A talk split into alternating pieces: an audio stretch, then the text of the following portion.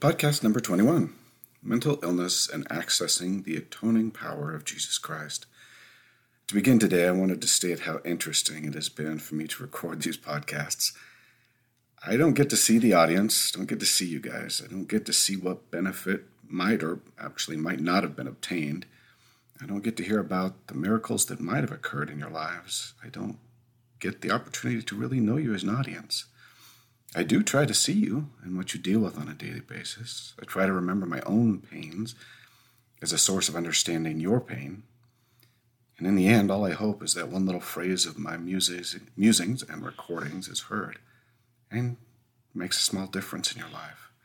That perhaps in some small way, my pain and suffering can be the source of healing for another whose pain and suffering is just as difficult and unrelenting. That it gives the individual pondering suicide one more day of hope. You might find it interesting how helpful these podcasts actually have been for me. It's taken me 35 years to get to a point that I can even discuss my illness without causing me more distress than it would have been worth.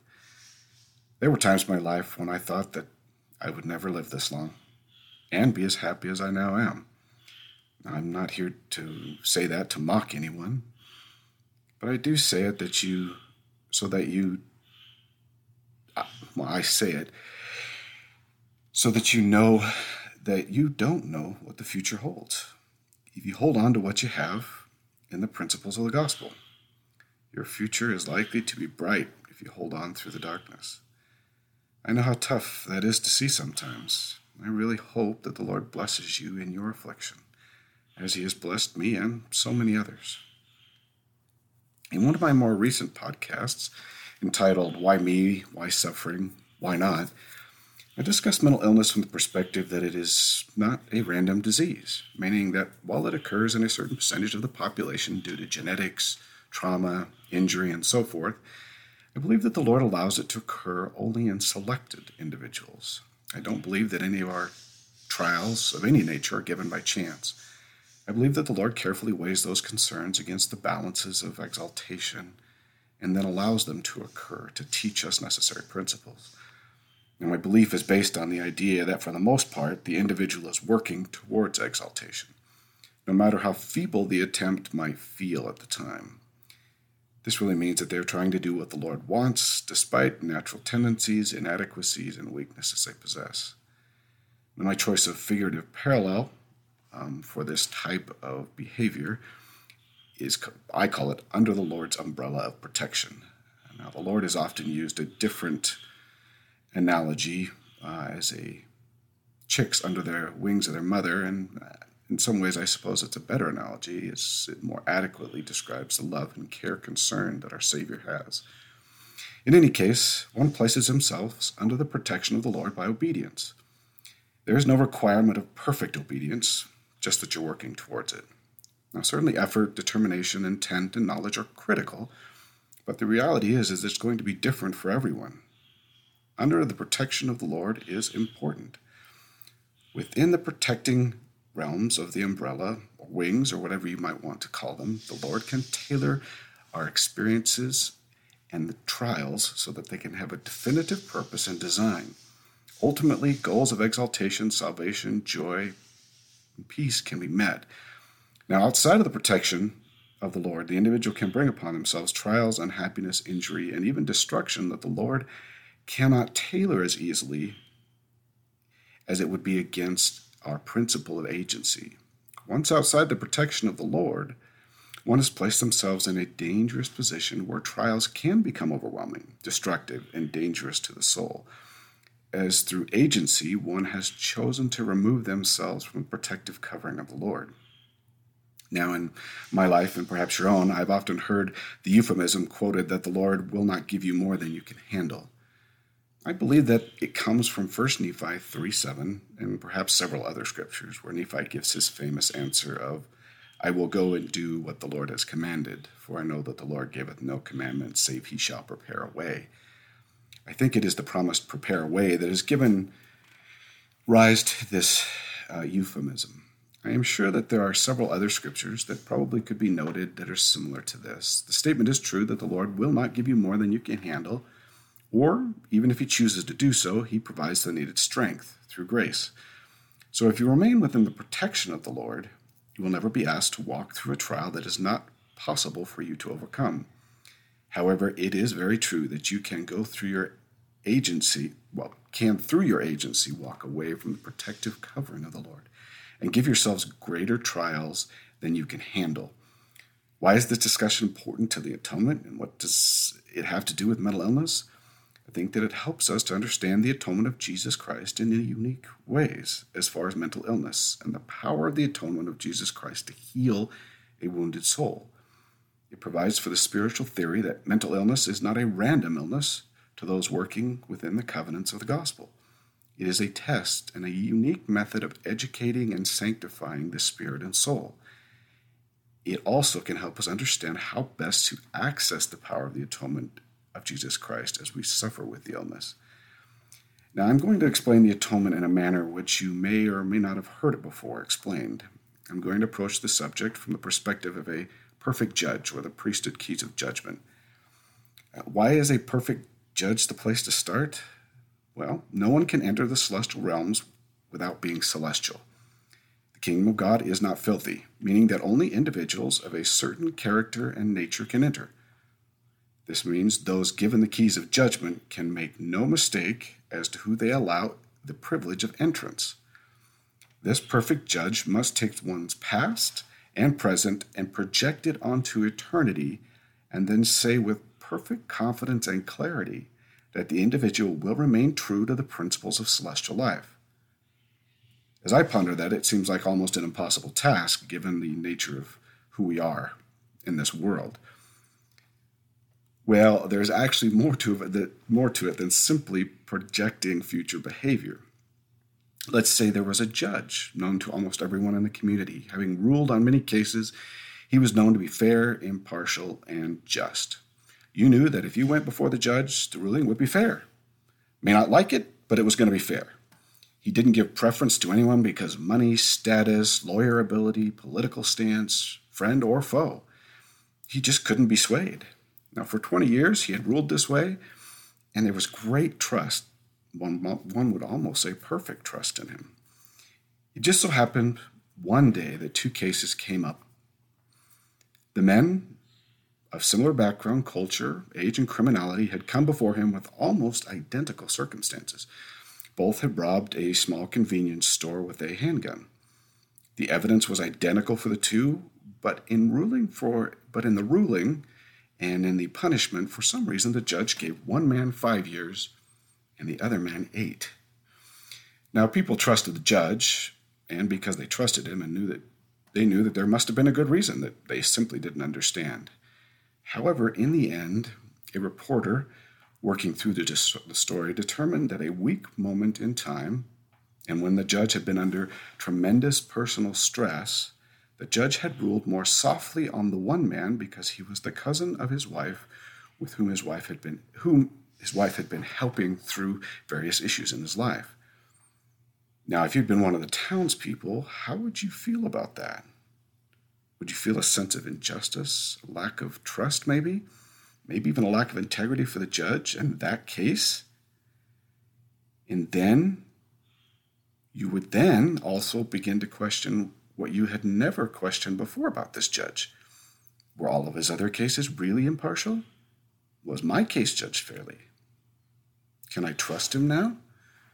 You see that one judgment or misjudgment in time makes every other judgment suspect. To fully trust a judge, he must be perfect in all cases throughout all time.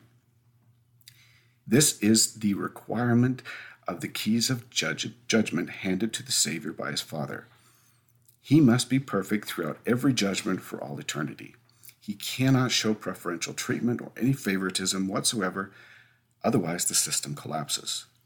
This also means that he must live a perfect life, because any error in his life would show a flaw, and that flaw could create doubt about preferential treatment. So, for the Savior to receive the keys of judgment, to allow us to enter the celestial realms, he had to meet the requirement of a perfect life and perfect judgment.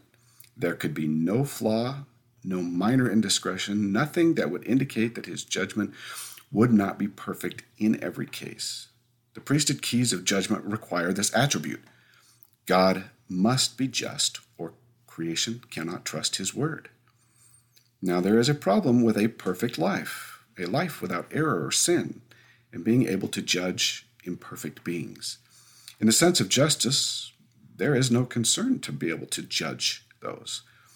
But how can one give mercy and forgiveness in an impartial manner if you cannot understand the sin, the sinner, the innocent victim, and all of the circumstances in a real experiential manner? You would be missing a great deal of knowledge and information crucial to allowing for mercy to cover error. How can you really know how to judge repentance, sin, who should receive a pardon, who should not, if you had never experienced sin and its effects? How would you know how to take a broken soul and mend it if you had never experienced it? Here's one of the major keys to the atonement of Jesus Christ. The only way that a perfect being can experience sin, injustice, error, pains of the victim, and remain perfect would be to do so vicariously, to experience sin as though he was the sinner, the innocent victim, all of the pains and sufferings of both the sinner and the victim who would suffer. The atonement of Jesus Christ was to allow the Savior to vicariously pass through every type and experience of sin, fully understanding it, feeling it even to the darkest of deeds, torture, assault, violence of every means, from the perspective of both the sinner and the victim. And then to add to all of that suffering, he would also need to feel every pain at, at a personal level for every illness, deformity, and imperfect event that would happen to mankind simply because we would come into a fallen world. Now, many of these injuries were not due to agency, but due to birth, genetics, and living in a world where things would not always be perfect. These are also injustices that need to be made right. Now, this includes heartache, desires, emotion, emotional pain, mental illness, darkness, and misery beyond, beyond what even we could know or experience. Now, how all of that was accomplished in just a few hours may be just the reason for the drops of blood he sweat during the most intense moments in the garden.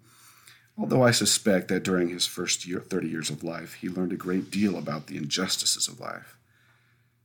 Why does all of this suffering matter to our mental illness?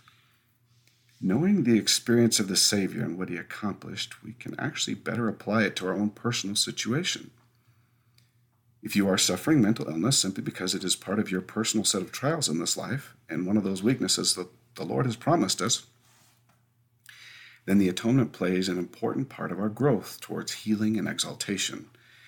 If you have the illness and are doing your best to live the gospel, then know that you've been given an opportunity to grow towards ex- exaltation exponentially.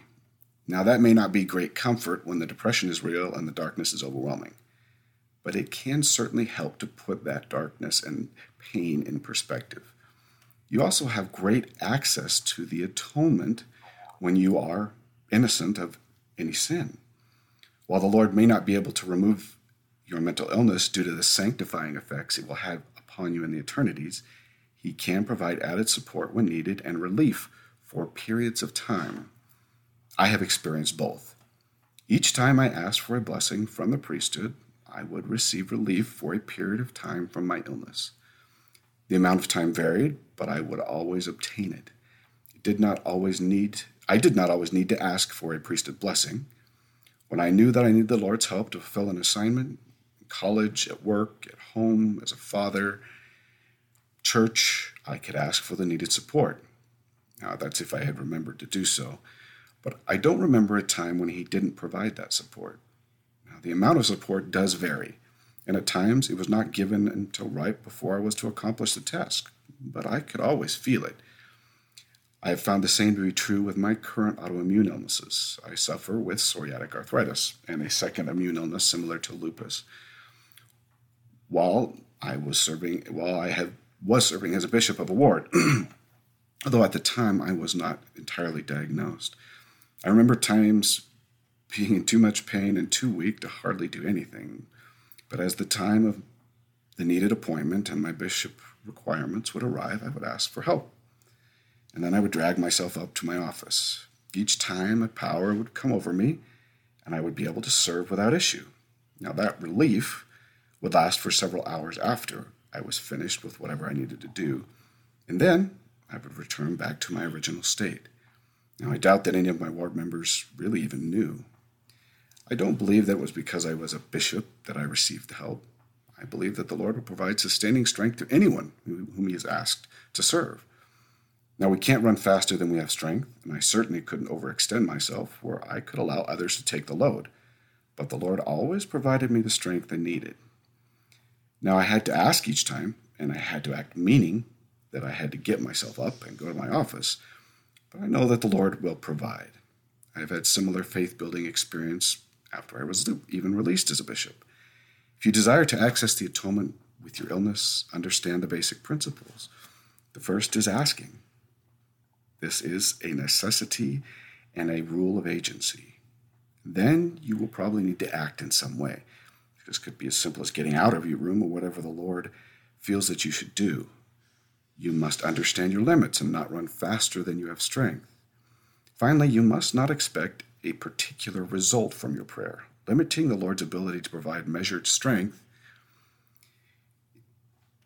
this means that you should not ask for what you this, well, this means you should ask for what you need and then be grateful for what the Lord provides, even if it isn't exactly what you asked for or expected. Now, if your situation differs in that your mental illness has been caused by another actions, you know, actions of another who've been selfish or otherwise, then your reliance upon the powers of the atonement are going to differ a little. Not only will you go, you're going to need to work through the mental illness, but there will be need to be additional healing through forgiveness of another. If you're doing what you should be and could be, in other words, doing your best to keep the commandments, and the actions of another have been allowed to injure you, then know that the Lord understands what has happened and has a plan to heal you and allow for you to move to more fully understand the atonement and the powers of healing and forgiveness in a very real way. You're going to access the powers of the atonement by prayer and by priesthood blessing and other sources of spiritual strength, but understand that the Lord may require counseling, medication, time, effort on your part to find healing from the illness, and forgiveness for your perpetrator. I have found that the Lord gives this type of healing, the forgiveness and perpetrator, and forgiveness for the perpetrator, um, understanding and the gift of forgiveness quite freely if we only have a desire to forgive. This doesn't mean that forgiveness is going to come easy to you, nor the desire to forgive quick. Without professional help or time, but you will feel the great power of the atonement to heal even the most distressing of emotional injuries to the point that you will feel empathy for your perpetrator and the justice that they may face if they do not repent. That might sound impossible right now because your injury was repetitive, deep, and long lasting. But I have seen the power of it over and over again in the lives of those hurt by others, and this includes those who should have been their greatest protectors. Now, for those who might have walked out from underneath the protective covering of the Lord and who have suffered injury, distress, grief, pain, and much sorrow, uh, understand the Lord has not left you, but agency requires that He wait at a distance until you are ready to return. He can still turn those situations caused by your own actions into meaning- meaningful progress if you'll but just simply return and try. The Lord does not act, ask for perfection right away, but simply that you come, ask, and listen. I think that when we are on the outside, it's easy to think that the Lord really doesn't want us back. I can tell you without any reservations that the only individual telling you that that the Lord doesn't want you back is Lucifer or one of his agents. I understand that Lucifer also tells you that that road is far too difficult. You're not going to make it. The answer to that question is actually the road is not that difficult, and the Lord is going to give you the strength and what you need to be able to walk it. You don't have to walk it all back alone to the Lord. The Lord is not waiting for you to climb to the top of the cliff to receive your reward. He's actually going to be your guide to get you there. One of Lucifer's greatest lies is that you somehow deserve your punishment of a mental illness, injury, life without the Spirit, abuse. That lie tells you there is no atonement that you can access. While it is true that justice requires some punishment, the atonement was meant to relieve that punishment by providing mercy for those who would ask. We obtain mercy by coming to the Lord, meaning that we pray, ask for priesthood blessings, read scriptures, and do our best to live the lives as the Savior would want us to. This also means that we do it line upon line and precept upon precept. Repentance does not have to be a one time event nor an all at once event. The apostles, in the time of Christ, asked the Savior how many times they should forgive another person of an offense. They thinking that 77 times, or they thinking that seven times was probably a high number, had asked him if that number was sufficient. Uh, the answer was much higher and created a truth that we sometimes forget. As long as the offender continues to fight, work, try, and ask forgiveness of us, we should, for, we should grant the forgiveness and understand that they are working through it. Do you not think that the Savior was talking about his relationship with us as well? As long as we continue to fight with our weakness, work with the atonement and the Savior, and continue to ask for forgiveness and mercy, the Lord is willing to grant it. Now, this comes with a caveat. We cannot continue to err with the full intent of asking forgiveness, meaning lacking godly sorrow. This really comes down to the idea that we cannot repent just to get rid of the guilt, really wanting to remain sinful, just going on sinning.